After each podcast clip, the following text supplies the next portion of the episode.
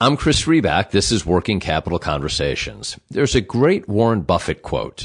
That sounds redundant, doesn't it? His quotes are frequently great. But this one was on CNBC back in 2011. The world, there's always uncertainty, said Buffett. Now the question is, what do you do with your money? Buffett may have been talking about public markets, even personal investing. But even on the institutional side, given that we are continually surrounded by uncertainty and given that stuffing cash under a mattress, while relatively certain, carries no financial return, how should today's institutional investors think about uncertainty? More specifically, is there a way to consider uncertainty, use it as an investing philosophy to drive outsized returns? And if so, where can we turn for a guide? It turns out there is a small group of long horizon end investors who consistently perform well in private markets. Their superior performance in this area of investing has contributed heavily to their overall superior long-term performance. That group is endowments. And if investing into uncertainty feels like a potentially uncomfortable approach, it's also one that Daniel Fader has discussed, practiced, and succeeded with for years. Fader is the managing director of private markets at the Washington University Investment Management Company. That's the group that runs the endowment for Washington University in St. Louis. Previously, Fader served as managing director of private markets for the Sequoia Capital Heritage Fund, an endowment style investment fund sponsored by Sequoia Capital. He also served as senior investment manager in the endowment services area at TIAA-CREF and managing director at Princeton University Investment Company, the investment office for Princeton University's endowment, where Dan led the development of a $4 billion global private equity and venture capital portfolio. Dan, thanks for joining me. Before we get into your philosophy and approach, as you've put it elsewhere, with endowment investing, we're, we're talking about a small group of long horizon end investors. Why is this group relevant for the rest of us? Well, I think there's some, some important lessons that can be taken from uh, the, the, practices of, of this group of endowments. And uh, in, in particular, it, there, there are lessons that can be, be taken as far as what investors ought to do and, and also what, what they ought not to do. And um, there, there are some real advantages that uh, endowments have as a source of capital or, or a pool of capital. And chief among those advantages is time horizon. And so most investors, whether they're individuals or institutions, have relatively finite uh, time horizons. Endowments, in theory, are supposed to last forever, uh, which is as long as their institutions are supposed to last, and they are supposed to provide support for those institutions across generations in an equitable way. But at the end of the day, um, do have this luxury of an infinite or indeterminate time horizon. And so let's get into then a little bit of the, the philosophy. One, one key idea that you've talked about, and, you know, it, it relates, um, you know, I guess to the, to the open time or the long time horizon, and, and we'll get into that. Um, but, but it's this idea of investing into uncertainty. So uh, let's start with a definition. Uh, make sure we're all kind of using the same terms and understand what we're what we're talking about. What is uncertainty? Because it's different from risk, isn't it? Right. And so just to clarify, with respect to, to time horizon, one of the, the great advantages of having a very, very long time horizon is that you care a little bit less or maybe a lot less about near term volatility and, and risk is generally defined as volatility. So if we look at uh, modern portfolio theory or, or pretty much any measure of risk as it as it's commonly used, uh, what underpins those definitions is is volatility. And uh, with a very long time horizon, like I mentioned, you, you're concerned more about what happens at the beginning and the end of an investment period, and you can actually run toward or, or take advantage of, of near-term volatility. So what risk is, and these are really not uh, original thoughts on my part. It's uh, it's an articulation that, that came about and really struck me uh, from an economist named Frank Knight, who in 1921 wrote his dissertation for his PhD uh, on the topic and uh, published a, a, work called Risk, Uncertainty, and Profit. Uh, and, of course, you, you, you don't remember that 1921 publishing date personally, right? Uh, no, I wasn't. I wasn't yeah. there. I was, I'm a little bit long in the tooth, but um, I don't have. I don't have that sort of time horizon either. Yeah. In the. In I mean, that's a that's a long time horizon. right, um, but uh, as with, with probably everything that I, that occurs to me, it's um, probably good ideas stolen from elsewhere. But Frank Knight did an excellent job of uh, defining what risk is and what it is not, and what uncertainty is and what it is not. And at the end of the day, uncertainty is is is quite a bit different than risk, and those two terms are are often confused with one another. Risk is is really based on assessments of what you think the future might be, based on things that you've observed in the past, and uncertainty involves uh, looking into the future and not having uh, anything that's observable on which to uh, to base your prediction.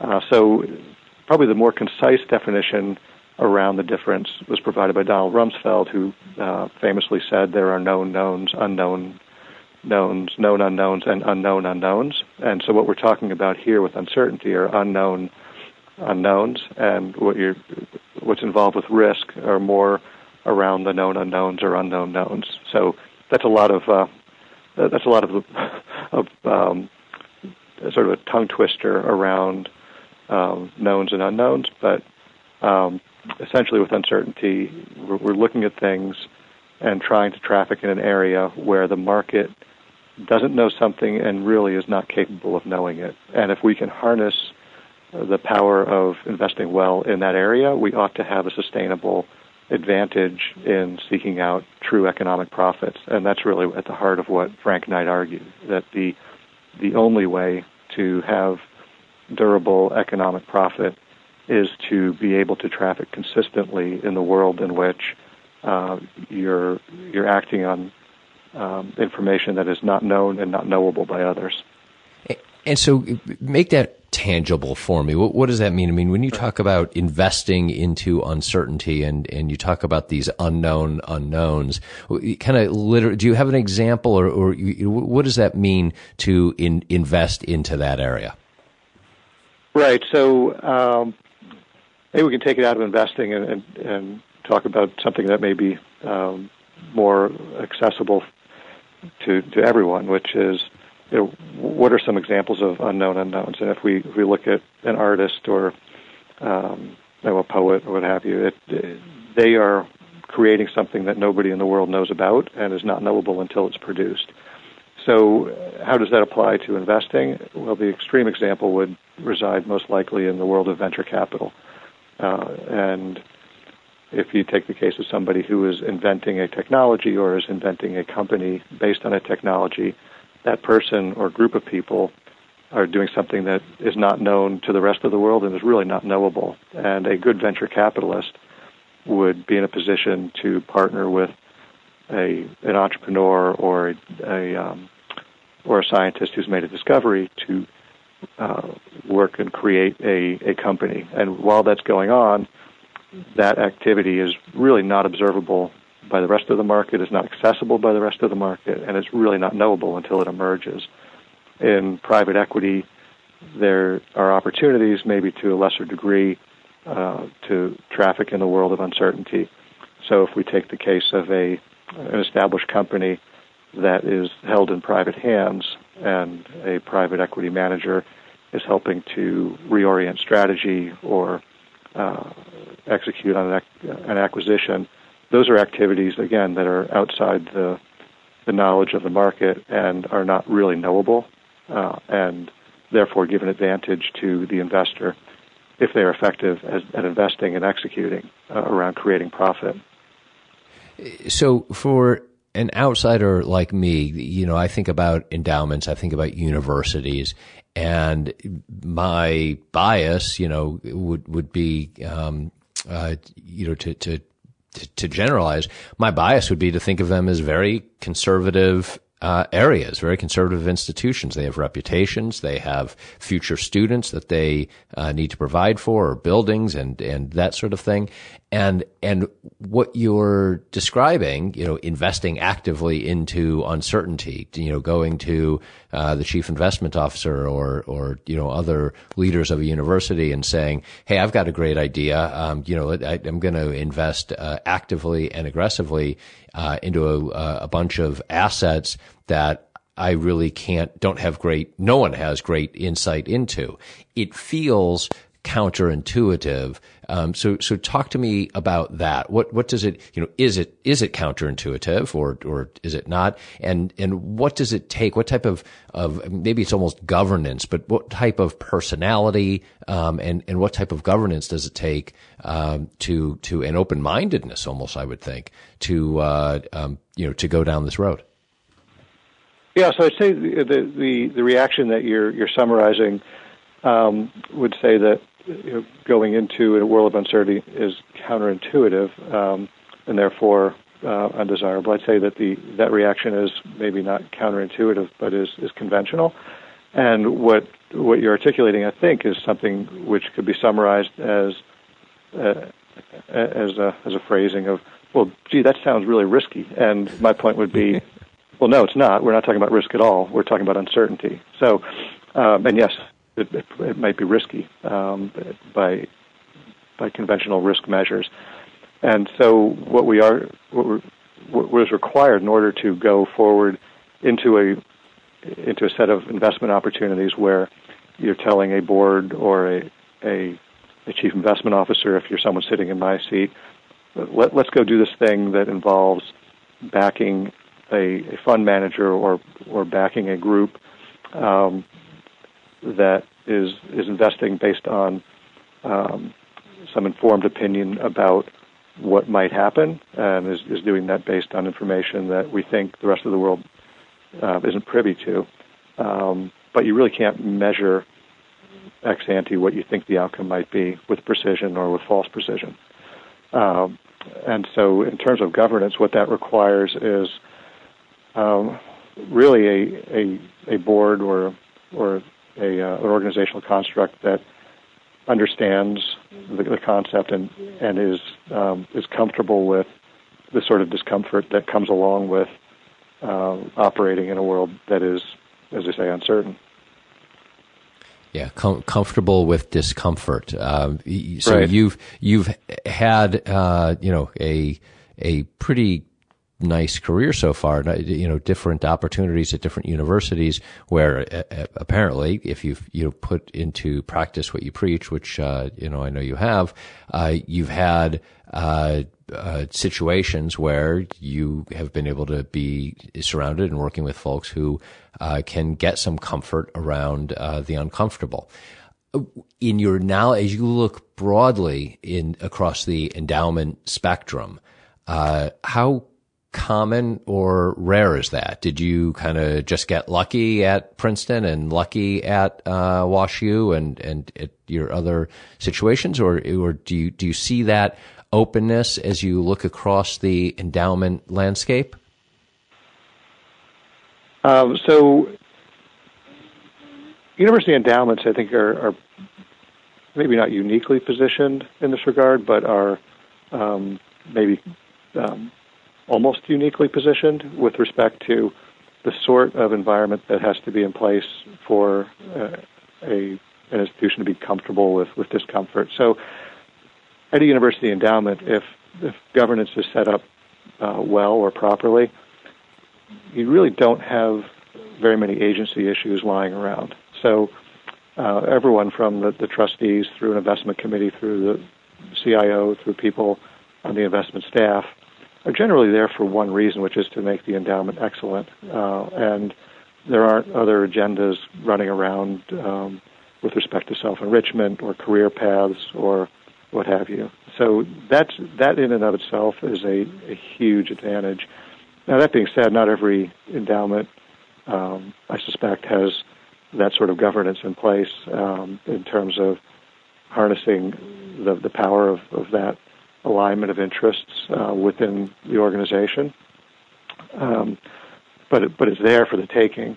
And whether I've been lucky, I yeah, I, have been incredibly fortunate at Princeton that it, that that dynamic existed uh, quite clearly, and at WashU, um, I believe it's here as well. So, um, yeah, incredibly fortunate to be in places where uh, we can invest in ways that are, are rational and where agency issues and friction around agency issues are really at a minimum. How does all of this relate to asset allocation? Uh, I mean, you've talked about uh, you know VC, you've talked about uh, private equity, um, but but going kind of more broadly as I, you think about, for example, real estate or or other types of assets. How, how, you just talk to me about this approach and uh, how you think about asset allocation. Right. So it's um, this is where there's a, a natural tension that, that comes into play. So asset allocation, which is uh, really uh, very important in uh, constructing long horizon portfolios, is an exercise that, by definition, involves using risk as a, a measure of how you allocate among various asset classes. And with uncertainty, you're, you're definitively saying there's a, there's a big difference, and uncertainty is quite a bit different than risk. So, how do you incorporate uh, an area of investing into a construct that is defined by risk measures? So, if we take modern portfolio theory, where you would typically do a mean variance optimization among asset classes, the the factors that come into play are expected return, volatility, and correlation. And you know, volatility is you know is a risk measure that um, requires that you look into the past and as well as correlations. You look into the past and make some prediction the, of the future based on those observations. Um, and you are therefore in the, the realm of you know, going back to Rumsfeld, the known unknowns. And um, the way I think the bridge between the two works is that um, you you reserve space and it's as much behavioral space uh, for strategies that involve going after opportunities that are not well defined in terms of uh, observable phenomena in the past, but that the asset allocation process itself puts some guardrails around that activity so that um, you don't have uh, you're not overly arrogant about your ability to to do well in a, in a environment that, by definition, is uncomfortable and also requires uh, a, a leap of faith in terms of whether you do it well. And so to, to summarize some of this, I, I, know that, that so you have a philosophy and, and a philosophy is is one thing. Um, but making it work, of course, is another. And and so you've really you've talked about these, you know, quite a bit um, in, in, this conversation. But how would you summarize it in a sense? What is required? What are the, the, the let's say three elements that are required to effectively implement this approach to endowment investing? Well, now you're going to make me come up with three. Um, so. uh, I mean, so, long time uh, horizon obviously is is one. Yeah, long time horizon is a long time horizon is critically important. Um, governance, which we've talked about, is, is quite important, and then execution is is critically important as well. So, how do you go about finding investment opportunities? How do you go about selecting um, among thousands of potential opportunities that come across our desks uh, over the course of a year um, across asset classes? And there are certainly hundreds and hundreds that come come through uh, unsolicited, and some uh, you know, some referred uh, in the private markets area. And know, as a as a starting point, what we're trying to do is we are trying to find um, smart, creative people who are good investors who will figure things out as they go along. And um, that's you know, that sounds nice, but how do you how do you how do you define that? And um, you know, there are a number of ways that we, we go at it. One of the most important ways for us is, um, is something that is either born out of laziness or um, organizational um, efficiency, and that is we pretty much only invest, and by pretty much I, I mean maybe completely, um, only invest with groups with whom we have some information that is differentiated. So, um, you know, to put it in uh, maybe politically incorrect terms, you know, we don't go home with strangers. So, um, the fund managers with, with whom we, we, we, partner and, and the investment groups with whom we partner, um, in every case, are referred to us by somebody else that is a, is a close partner and someone with whom we have uh, placed a lot of trust. So uh, we use information networks um, quite a bit, and those networks are, we think, differentiated and you know, perhaps unique to us.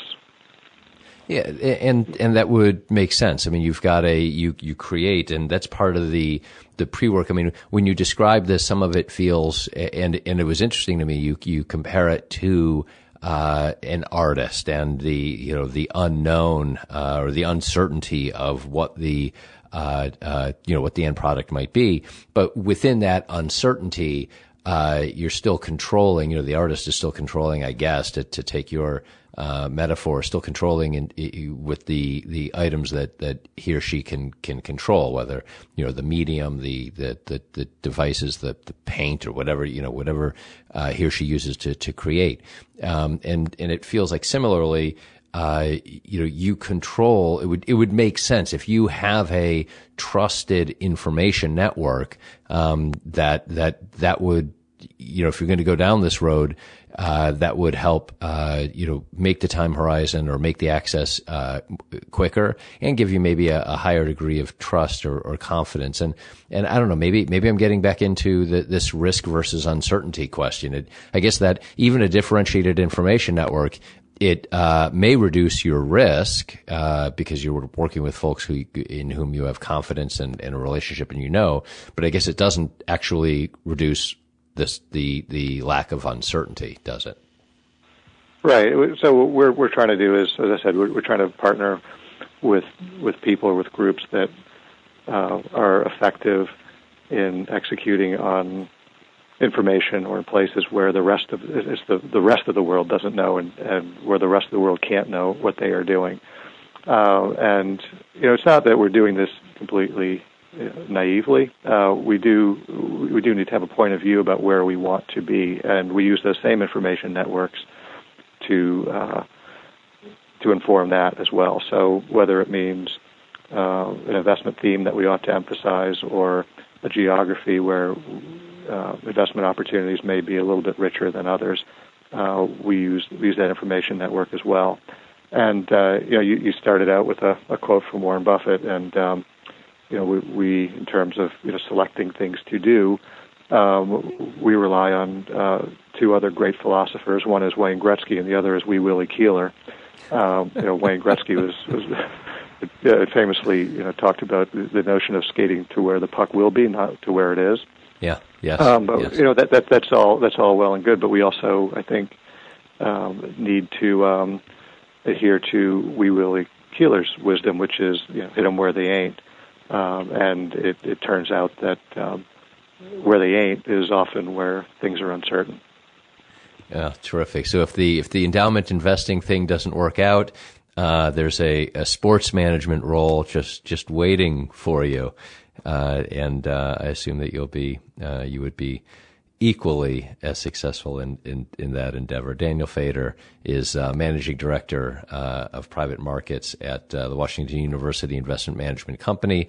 That is the group that runs the endowment for Washington University in St. Louis. Dan, thank you so much for your time. I'm Chris Riback. This is Working Capital Conversations.